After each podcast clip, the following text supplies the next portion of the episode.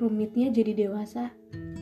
Ternyata semua tidak sesuai ekspektasi masa kecil. Dulu di saat masih menjadi anak kecil pengen banget cepet dewasa. Katanya kalau udah gede enak buat ngejalanin hidup, bisa main jauh, pulang malam, bebas ke mana aja asal bisa jaga diri. Semua harapan itu dipatahkan oleh keadaan. Karena semakin dewasa, banyak hal yang harus ditangani sendiri. Selalu menipu diri, bilang ke orang-orang, enggak kok nggak apa-apa, tenang masih aman besti. Baik-baik aja, padahal tidak ada yang baik-baik dari keadaan yang menghancurkan mental.